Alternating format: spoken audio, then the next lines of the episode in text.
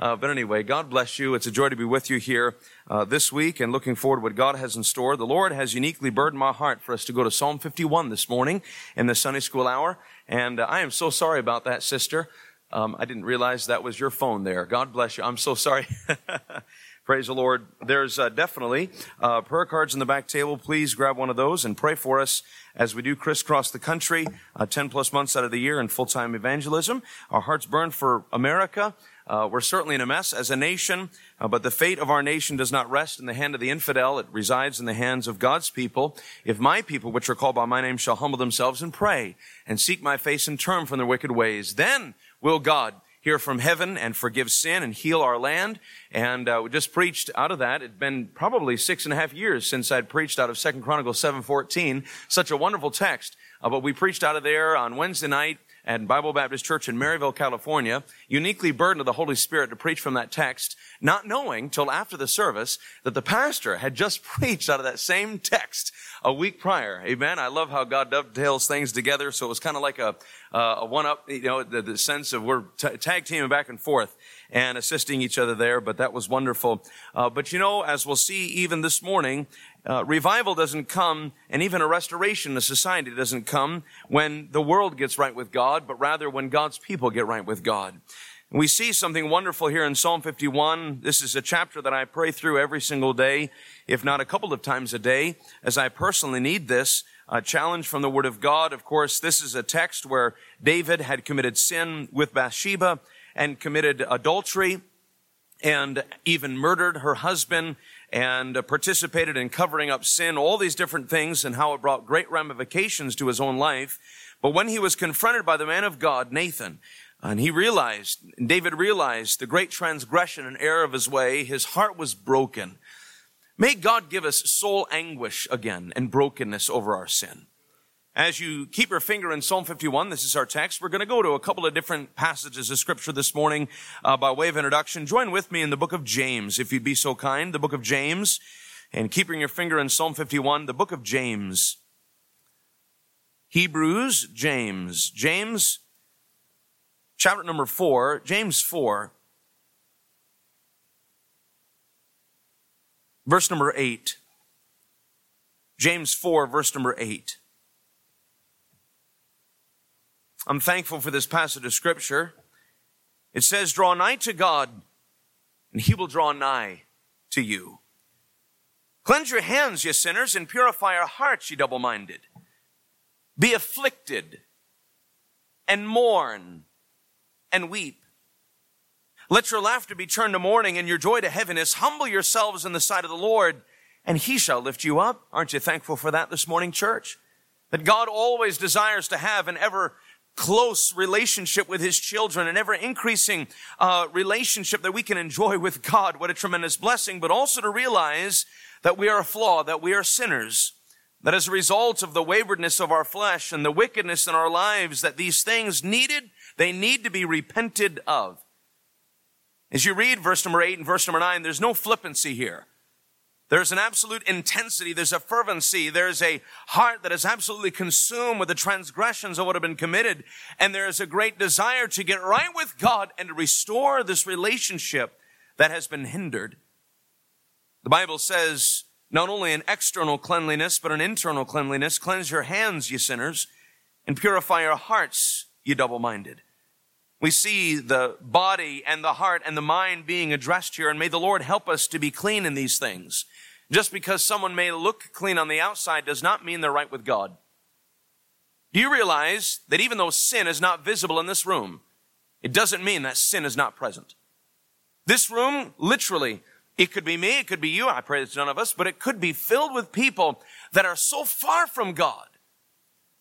Our relationship with Christ has deteriorated into a display, a performance, a form of godliness. There's no genuine pursuit and passion for a wonderful, close, intimate relationship with God, but rather things need to get right. And that's being addressed this morning in the Sunday school hour, even here by way of introduction in this text. And notice verse number nine, he says, be afflicted as we commit sin and, and when we do give into the flesh, and the Spirit does not win victory and Christ is not living through us, when, when we do commit sin, we transgress against the Lord, be afflicted. This word afflicted means to feel wretched and miserable about our sin. I know this is a lot of heavy preaching just right out of the gate in Sunday school. May the Lord give us a sense of sobriety and sincerity. That America is in great need of a church that's radically right with God, pure, radically passionate about the things of God, radically pursuing the work and the will that God would have us to be engaged in. And no longer are we going through the motions of formalism or ritualism, engaged in religious activity, performing it in the flesh, but rather we see the need is dire. We see the hour is growing dim. And now more than ever, God is looking for vessels unto honor, sanctified, meet for the master's use, prepared unto every good work. We know this morning, we all know this, that God can't use dirty vessels. He wants to use us. But our sin and self-centeredness oftentimes renders us unusable. A castaway, the Bible says. And that we become a life that God looks at understanding full well our purpose and our potential, but these things cannot be enacted upon because of that hindering thing which is called iniquity, which is called sin. Be afflicted and mourn. The reason we're here in James 4 is because this is what we find in Psalm 51. He was afflicted. He felt wretched and miserable over his sin. He mourned. He grieved. This word mourn means to grieve as to have lost something or someone precious. We'll see that through our text here in just a moment that he mourned. He grieved. He wept. Weep to sob and wail aloud a brokenness and anguish of spirit and of soul. Many times we want the laughter and we want the joy. But do you realize that these things, the laughter and the joy, these are fruit of revival. In order for us to enjoy the fruit of revival, we must let the Lord plant the root of revival. And the root of revival is repentance. The fruit of revival is rejoicing. Many times you come into a meeting, and I don't say this in any negative way this morning, uh, and we should have joy. And but joy is something that only God can give, not the world, not the flesh. The fruit of the Spirit is love, joy. Joy is something that God gives that the world cannot give and cannot take away. But genuine joy that comes from heaven is something that cannot be manufactured. Revival is not something that we work up. We try to bring things about through boisterous singing and all of these things. And I believe that we should sing from the heart and we should sing with every ounce of every fiber of our being because he is worthy of receiving that offering. Just because we're trying to laugh and have joy doesn't mean that we'll have revival. Rather, the opposite must take place. We must mourn. We must become heavy. And every single revival movement of history that you study was always born out of people in desperation and with a great desire, turning unto the Lord and seeking God, becoming broken over their sin, realizing they have strayed and they've grown backslidden even in their relationship with God. They've lost that perspective of the Lord having great preeminence in their life and no longer God was of great essential value to them, but God was just in the lineup of things and they became broken over these things and various aspects that could be discovered this morning and studied this morning concerning revival. But it was always born out of soul travail and anguish of spirit, realizing we need God and I need God and I desire God and we will stop at nothing until we receive God and that blessing from heaven. Humble yourselves in the sight of the Lord. That's what Psalm 51, really, the whole chapter is about. Where we come broken, we die, die to self. Humble yourselves in the sight of the Lord, and he shall lift you up. Now, having said all these things this morning, let's transition back to Psalm 51. Thank you for being so attentive as we took a moment to go to that text. Psalm 51. I distinctly remember the last time I preached this message probably eight years ago, nine years ago. Um, I don't remember the date, but I remember the time. It was a Sunday night at Pastor Lewis Horton's church. Remember them? Emmanuel Baptist Church, Decatur, Texas. It was in that meeting that God knit our hearts with one of our greatest prayer warriors, Craig Shaw is his name. It was in this message, in that meeting, God just breaking loose in the church. Very distinguished church, but God just breaking people and God doing a great work in their midst for some reason, a strong pulling of the Spirit for us to begin this whole meeting right here in this text. Psalm 51, let's read it now. The Bible says, have mercy. Have mercy upon me, O God. This is a prayer, a genuine heart cry. Have mercy upon me, O God. According to thy loving kindness, according to the multitude of thy tender mercies, blot out my transgressions. Wash me thoroughly from mine iniquity. What do we see here? Someone that desires to not get cleaner, but someone who desires to get clean. We're not just tidying up the rooms of our heart and our life, but rather, God, as we see even the heart cry in a different text, but by the same man in Psalm 139, search me, O God, know my heart, my thoughts, see if there be any wicked way in me. Lead me in the way everlasting. Lord, I don't want to do that which is right in my own eyes. I don't want to engage and indulge in the lusts of my flesh. Live my life how I want to live it. But God, I pray that if you see anything, expose that. Please forgive me of that. Blot it out, oh God. Wash me thoroughly from mine iniquity. Now, what's iniquity? And we're going to now transition to this handheld microphone here. Thank you, Brother Wayne. Iniquity is this. It's sin. But the specific con, we all know that, but the specific context of the word is someone who understands the difference between right and wrong, but ignores in doing what's right and decides to purposely do the wrong anyway. Ah, that hits me right between the eyes and right in the middle of the heart. I know in our flesh dwells no good thing, but as God's people and as children, we can understand the difference between right and wrong. Why? Because we have truth. We've got the Word of God, and thank the Lord that we have it. Amen. And as we open to the Word of God, and I pray that every single day that when you do, you study God's Word and you read and you meditate upon God's Word, there's the teaching of it, the preaching of it, even this boot camp, if you will, of revival services, Sunday school, Sunday morning, Sunday night, Monday, Tuesday, Wednesday night, all these services that we are here gathered together in, that we have a heart's desire that craves, as testified in Psalm 119, open thou mine eyes and may behold wondrous things out of thy law. God help me, help me to grow. Sometimes growth can only be brought about through pruning and purging, where God takes the things that need to be trimmed out of our life. It's a painful thing, but that we would be willing and we would allow God to do that work of grace why? Because he desires to transform us more into his image. And as God's people, we understand the difference between right and wrong because we have the Bible. And thank the Lord we do. But many times in my life, I find myself knowing what's right, but still doing what's wrong. You know, by the way, the apostle Paul struggled with this, didn't he? Romans talks about this where he says, the things that I wish I did, I find myself not doing, and the things I don't want to do, I find myself doing. Oh, wretched man that I am! Who shall give me, and I paraphrase, who shall spare me of this? Who will give me victory through this? Thanks be to God. God can give me the victory over my besetting sin. God can give me victory over my body. God can give me these uh, victory over these things that are weighing heavy in my soul like weights trying to keep me back from living for Jesus Christ. Wash me thoroughly from mine iniquity. It's interesting.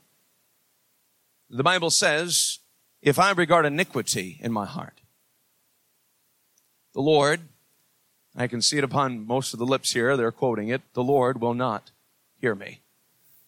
You realize that we can pray for revival and we can pray for moved mountains? We can pray for miracles. We can pray for the touch of God and the inundation of His Spirit and His presence to flood upon dry grounds that we are in desperate need of today as pictured in the Word of God. The outpouring of God in our community, but it's literally a waste of time if I have sin in my life. And this is not a novel concept. This is something that has been preached by many revivalists throughout church history, even picking up old books from men. The mid 1800s, they understood that if we are not thoroughly right with God, not just getting cleaner, but getting clean, that we have a desperation and a desire, a heart cry, a determination as found here in the life of David through Psalm 51 and taking this passage and applying it to ourselves. Oh God! When's the last time that we were broken over our sin? Our carnality. Broken over the compromise in our life in which we've let things slip over the years and we have justified it, whitewashed and excused it away, thinking it's not that ba- big of a deal. It's not that bad. May the Lord encourage us this morning and may God exhort us this morning and edify us, build us up this morning and also bring conviction where it's needed and not touch it if it applies to your life or mine, but say, Oh God, thank you that you care enough about me that you will convict me. That you're serious about this thing, and I, I need to get my head screwed on straight, and I need to be serious too. God, help me. Purge me. Cleanse me. Wash me thoroughly from mine iniquity. Cleaner? No. Clean. It's interesting, and if you'd leave your finger here, or maybe a bookmark there, and join with me to Isaiah chapter number 59. Isaiah 59. Verse number 1, verse number 2. Isaiah 59, verse number 1, verse number 2.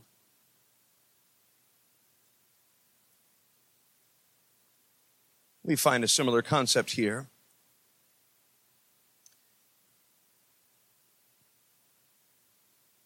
Verse number one is one of the verses why I still believe in national revival.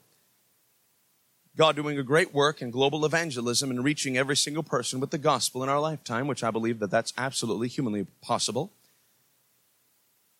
Behold, the Lord's hand is not shortened that it cannot save.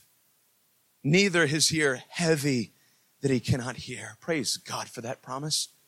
Church, may I just say in, in, briefly and in passing, please grab a hold of this verse and claim this in your life. And as you have for many years, continue to cling to it. We can cling to and claim God's word because God will always keep his word. There's much substance and sustenance to that verse number one. But in context of what the Lord would have us to observe this morning in this Sunday school hour, verse number two is where we're trying to get. The Bible says, but. But, and thank the Lord for verse number one. However, understand very realistically, but your iniquities. Me understanding the difference between right and wrong and then ignoring doing what's right and doing the wrong anyway. Your iniquity have separated between you and your God, and your sins have hid his face from you that he, what church? Cannot hear. Is that what it says? Cannot hear? Will not hear. There's two, that's two, two different principles here. Cannot hear means you're so far gone and backslidden. I'm trying to read your, I'm not meaning to point at anybody. Sorry. I'll point over here. Amen. We'll just go ahead and uh, that was unintentional. But you're just so far gone and so far prodigal that I can't read your lips. Draw an eye to me and I'll draw an eye to you. And then as you get closer, I'll be able to understand what you're saying. That's not what the Bible's saying where your sins have hid his face from you that he will he cannot hear. Rather, the Bible says will not hear, which means God's God refuses to listen. This is this is a big deal. Well, no, yes, yes. You're being a little too radical here. No, I'm just being a common sense theologian. The Bible says it. I believe it. The Bible says it, that settles it. If I regard iniquity in my heart, the Lord will not hear me. He refuses to listen to even one single syllable that I may utter before Him. God, please, I need this and I desire revival, uh, so on and so forth, all various things that we could consider in our prayer life, in our life of prayer. But if there's sin in your heart, in your mind, in your body, to realize these things hinder the hand of God from being able to pour, be poured out in the fullness upon your life, ultimately upon those around you. You think of the sin of Achan, how that one man who purposely knew it was right but did wrong anyway. How this brought great grief to God. And as a result, the whole multitude could not experience victory, but there were casualties even in the consequence of his sin. There will be fallout and ramifications in my life and in yours if we indulge in things that we should not do and refuse to get right with God about and keep covered and keep engaging in. Now I'm thankful. The Bible says in First John, there's so much to this. We're just scratching the surface in the Sunday school hour, and we're still trying to get into the message um, and things. But First John 1 says, if we confess our sin, or we, it's exposed to us. And after it's been exposed by the Spirit of God, thank the Lord for that, it's addressed, it's acknowledged, it's dealt with by the hand of God. If we confess our sin, he is faithful and just to forgive us of our sin and to cleanse us from all unrighteousness. The prayer of cleanse me throughly Purge all of these things thoroughly from my heart, my life. Oh God, it's possible because God has promised you that it is. Thank the Lord. Amen. To God be the glory. We can get the victory over this and we can also get up and go on and live another day and go forward in our life and experience the Lord uh, doing a work. And there's so much that can be said concerning this, but I pray this morning that the Lord is giving us a continued sense of sobriety and sincerity, a soberness concerning these truths that we would not be flippant about getting right with God. But as we've already said, a precursor to many great moves of revival in yesteryear were always born out of a genuine heart of repentance. People turning back to the Lord and seeking God again. And even though a community was reached, it did not begin in the hearts of the infidels. It began in the hearts of God's people. I want to share with you a story. I put this in my Bible just in case the Lord would let me tell it, and He has given me that green light and everything that we're saying this morning, trying to be very hypersensitive. I mean that to the leadership of the Holy Spirit. There was a great revival in the Hebrides Islands of Scotland in 1949. There were two dear women, silver saints, that were sisters. Miss Peggy was 84 years old, and the other, Miss Christine, was 82. One was blind, and the other was, was humped over so bad with a spinal stenosis that she walked, you know, arched over like this, you know, and both of them were invalids, shut-ins, but they were consumed with a passion for revival. They wanted God to truly work in their small island. And Isaiah 44 verse number three, which we might get into tonight if, if God continues to lead in that direction, as one of the texts that we'll observe, Isaiah 44 3 gripped them where God says, I will pour water upon him that is thirsty and floods upon dry grounds. I will pour my spirit upon thy seed and my blessing upon thine offspring. They were so burdened that both of them decided to pray on their knees from 10 o'clock at night until 3 or 4 in the morning. There's two old women in a very humble cottage. But you know, their fire spread. Their pastor, James Murray McKay, became unusually burdened for revival as well. And he especially was burdened for the youth because not a single young person attended church in the whole isle. He went to go visit these two ladies because he knew they were faithfully praying for a move of heaven. He began to express his burden as he visited them and, and, uh, you know, he was already trying to tackle it, you know, through different means, but nothing was working. And he asked these two ladies point blank, what do you think we should do? Miss Peggy, the blind one, shrewdly looked over into his direction. Now she's blind, so she's, if you've ever had a, a, a blind individual, uh, look at you, their eyes are in the general direction. Miss Peggy looked toward him and asked, Pastor, in that Scottish brogue, have you tried God? You've tried special missions and programs and preachers, but would you join us in prayer for two nights a week? He agreed that he would. Soon, other local church leaders began to join the three of them, hungering for the outpouring of God in their community and for revival to come to their isle, the Isle of Lewis. The small cottage living room became too small to hold the prayer meetings. And so they met in the old barn out back and continued to pray for over a month and a half. These ladies could be heard crying out Isaiah 43, excuse me, Isaiah 44, 3 and 4 over again and would declare, God, you're a covenant keeping God and you must be true to your covenant engagements. I like that kind of bold praying. Amen. One night, this is what we're trying to get to. As this handful of believers faithfully gathered again, kneeling in the barn, pleading God's promise for the outpouring, a young man got up, opened his Bible, and read from Psalm 24, verse number 3 through 5. Let me quote the verses. Who shall ascend into the hill of the Lord?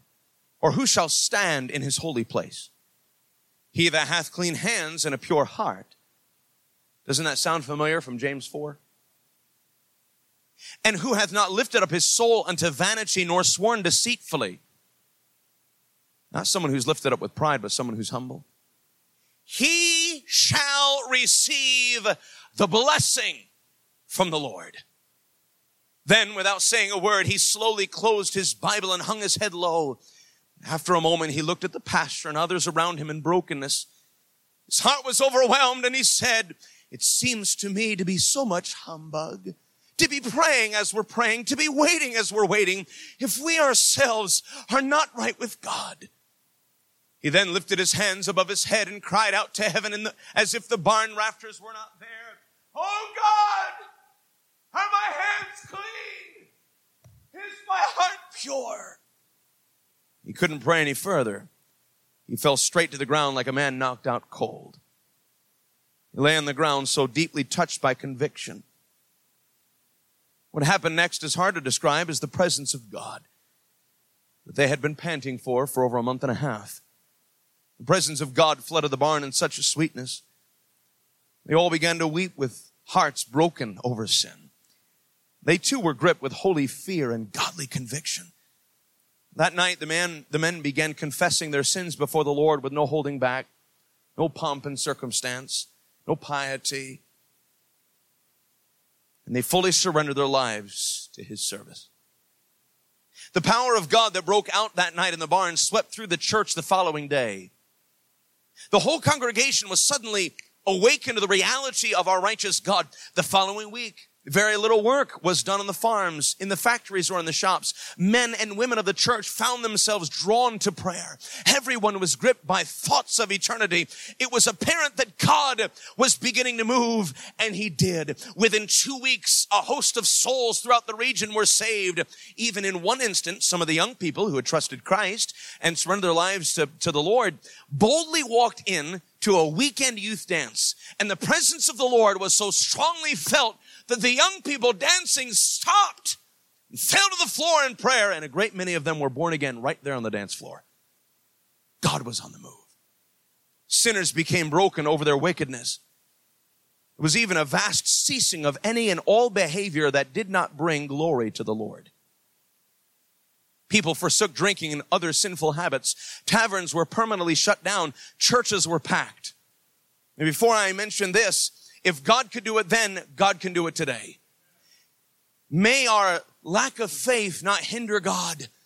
A sin of unbelief but a heart of doubt, but rather may the Lord help us to realize that God is the same yesterday, today, and forever. And if He could do it then, He could do it today. If bars could be shut down, God can do it now. If churches can be slam packed, not for the glory of men, not for the advancement of some sort of offering, but rather for God's glory and the sake of the church to go forward, charging the gates of hell and the gospel to be exalted and preached and magnified to every house and home in our community. May God do a work. The movement began when one Christian was willing to radically, genuinely, thoroughly get right with God. Nothing held back. This is what it will take for us to see revival in our land today. Wash me thoroughly from mine iniquity Cleanse me from my sin. What do we see with all this? We're almost through. We've got about nine minutes. I'm presuming that we need to end around that 1045 uh, time or space. What do we see? You could jot it down. A prayer of repentance. Does that consume you every single day? If I was to wrong one of you, if I was to grieve you, I'll just use the pastor. I know the pastor. If I was to do something to hurt him, to grieve him, and then uh, sometime later, whether it was hours or days, I realized what I had done was wrong. And I came to him and said, You know, that when I said or what I did, my bad. We're good, right? Let's hug. God bless you, brother. The flippancy of that bears no genuineness or brokenness. But rather, if I was to grieve him, I would be broken. And I would come to him in humility say, Pastor, I, I am sorry what I said, what I did. Forgive me. I'm not justifying it. I need forgiveness. I shouldn't have done that. Would you please forgive me? Not coming in a flippancy, but in a fervency. A heart that desires for restoration and reconciliation, for a relationship to be repaired and refreshed and renewed, to be rekindled. Could it be that when we come to the Lord asking God to forgive us of our sins, you know what I did a couple weeks ago or a couple days ago, a couple hours ago? My bad. We're good, right? Oh, Jesus, I just want to be hugged by your presence. Are you serious? Am I serious about this? But rather a brokenness. Oh God, what have I done? I've been saved for 30 years. I can't believe I said that. God, forgive. When's the last time that you, I, we were broken over our sin? None of this being said this morning is to back anybody into a corner. I'm not trying to put anybody on defense. But all of us need to re- very realistically and authentically and thoroughly meditate upon this because it's biblical. I desire to see God do a work in our country, in our community, for God to shake the place as Acts 4.31 uh, says, and when they had prayed, the place was shaken to experience the shaking of God and the outpouring of God. But it always begins with repentance. A prayer of repentance. Let's continue to read in our text very quickly. The Bible says, notice in verse number three, for I acknowledge my transgressions. I cognizantly address this and say, yes, I have done it. And my sin is ever before me. I can't bury it. I can't hide it. Can't forget about it. I'm so consumed that I can't believe I did this in my life. Against thee, thee only have I sinned, done this evil in thy sight. A prayer of repentance. Notice this genuine heart cry continues in verse number six very quickly, just scratching, scratching the surface. Behold, thou desirest what, folks? Would you say it aloud there? Truth. Do you see that in verse number six? Behold, thou desirest what? What is it, church? Truth. Where? In the inward parts. God desires his word deep within us. Ah, I love what the Bible says in Psalm 119 verse number 11, thy word have I hidden my heart that I might not sin against thee. You realize that when God's word is in us, it shields us from iniquity. The very sin that will hinder God from being able to move, listen, uh, and work. That that word of God that we have, and that's it's so. And the multi, the word of God is multifaceted. And where do you even start? Where do you even stop talking about this? I love, and I read this this morning in my devotions, and this helped trigger some thoughts. And Jeremiah, just listen as I mentioned, Jeremiah 23 was the chapter I was in this morning. Jeremiah 23 verse number 29, the Bible says, Is not my word like a fire? Saith the Lord, like a hammer that breaketh the rock in pieces. We'll see more of an emphasis concerning the hammer breaking rocks in pieces in just a moment, but that first statement and question grip me, is not my word like a fire? The word of God, as he testified a few chapters previously in Jeremiah 20 verse number 9, I will not make mention of him nor speak any word in his name, but his word was in my heart as a burning fire shut up in my bones and I was weary with forbearing and I could not stay. The word of God like a fire, thou desirest truth in the inward parts. Psalm 39 verse number 3, the Bible says, while I was musing, or meditating upon the Word of God, the fire burned. God give us people that are on fire for God. And that fire only comes through His Word, through He Himself. The Bible says, and notice the particular wording here very quickly. I don't want to lose anyone uh, by speaking so fast, but listen carefully. Verse number six, behold, thou desirest God, you want truth in me. Now, I believe the reason he prayed this is because in his own life, he understood what God desired for him and he wanted it for himself too. God, I acknowledge this. I see how that you desire your word to be in me. Of course, that word in us will shield us, but it'll also stir us. And God, you want me to be shielded from the sin and the iniquity that quenches you and grieves you, that hinders you, that holds you back, that cuts off the revival and the miraculous and the supernatural. God, you want me to be stirred as a Christian, a fire ignited down deep within my bones that cannot be stayed. God, you desire this. We see, I believe, number two, a prayer of resolve. Thou desirest truth in the inward parts. God, you want it in me, and God, I want it in there too. Church, I pray that God would help us to have a resolve to stay faithful to this book, that we would not quit from this book, we would not be careless with this book, but rather we will continue to bury it down deep within our hearts, that we would not become complacent toward this book, but rather understanding just as I needed it when I first got saved, I need it now more than ever. First Corinthians 10 verse number 12. The man who thinks he stands, take heed lest you fall. I'm concerned there's a lot of people that are knowledgeable about the Bible, filled with the head knowledge, but the heart is not resolved for it. Well, I've been doing this for however long, and God bless you. Thank the Lord for your faithfulness and the legacy of that testimony. Praise God. But as I say, as much as I can say it, many times just in personal conversation with others, we must be careful because as soon as we think we're good and we lose the resolve, that's the first step to catastrophe. If you or I think, I've got this, we're standing for Jesus, we ain't to compromise, we ain't to quit, I'm good. Take heed, the Bible says. You better pay attention, lest you fall. The I've arrived mentality is an enemy of revival. Honestly, the more you grow in grace and the more you grow in your relationship with God, the more you realize the more you need Him.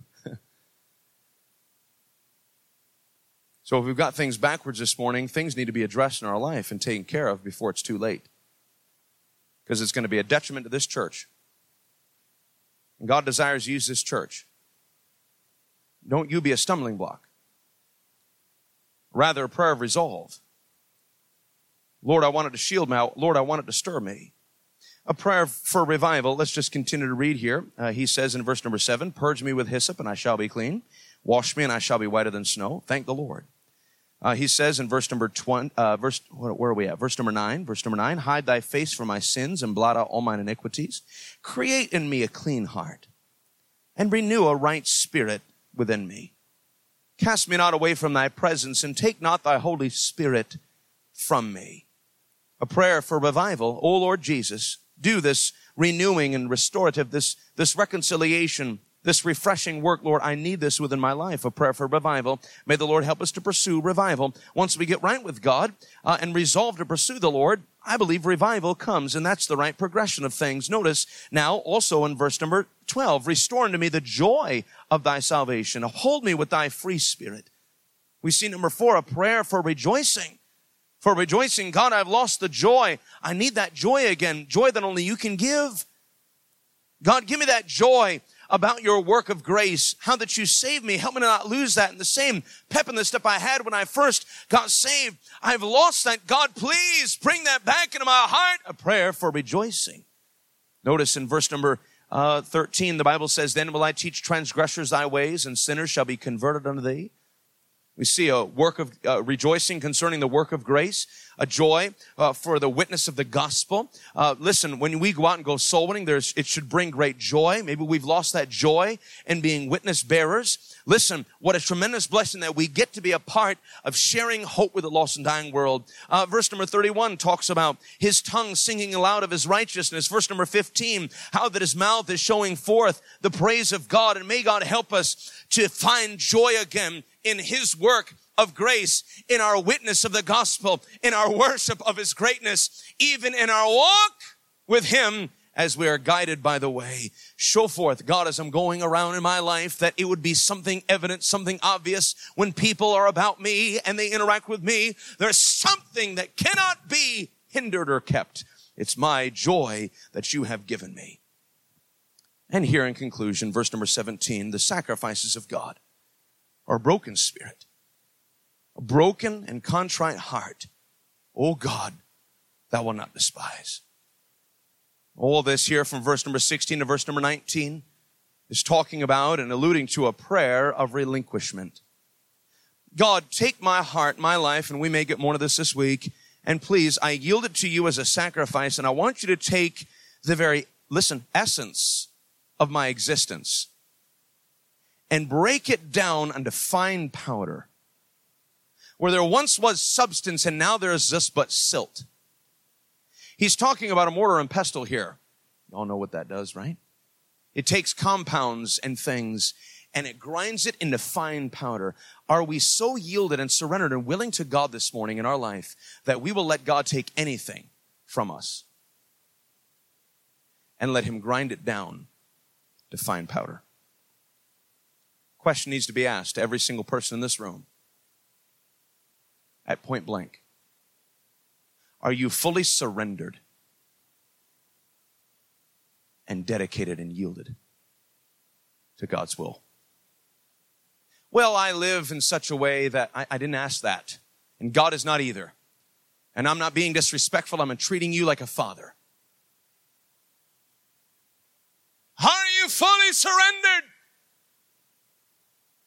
Because God will not be able to move in a great way as he, as he desires if all of us are not fully committed and yielded. Take my life and let it be whatever you want. Take from me. I will gladly give it. Father, use these truths, these various aspects of a genuine heart cry. Lord, we need this a prayer of repentance, a prayer of resolve, a prayer for revival. And toward that, oh God, create and restore and renew and refresh all these things that we observed. And Lord, I know we didn't give it justice, but all of this this morning, every single moment of this message has been a mere scratch on the surface of the wonderful, wonderful, refreshing truth that we've been able to take time to study. But Lord, we need this. I pray that all these things would be just but uh, bullet points, so to speak, for us to ponder as we go through the day today and even this week and the years to come, Lord, that this would be something that governs our life that we would have a genuine heart cry unto thee for a prayer, a prayer, an urge of repentance, resolve, and for revival, for rejoicing, O Lord, of relinquishment, completely giving ourselves to thee, being a living sacrifice. Lord, bless this church. Thank you for its faithfulness. Help us this week with the truths that you'll have us to study. We're grateful for this time together. Help us. We need you, O Holy Ghost. Please have great liberty and fresh anointing upon the next service. In Jesus' name we pray. Amen.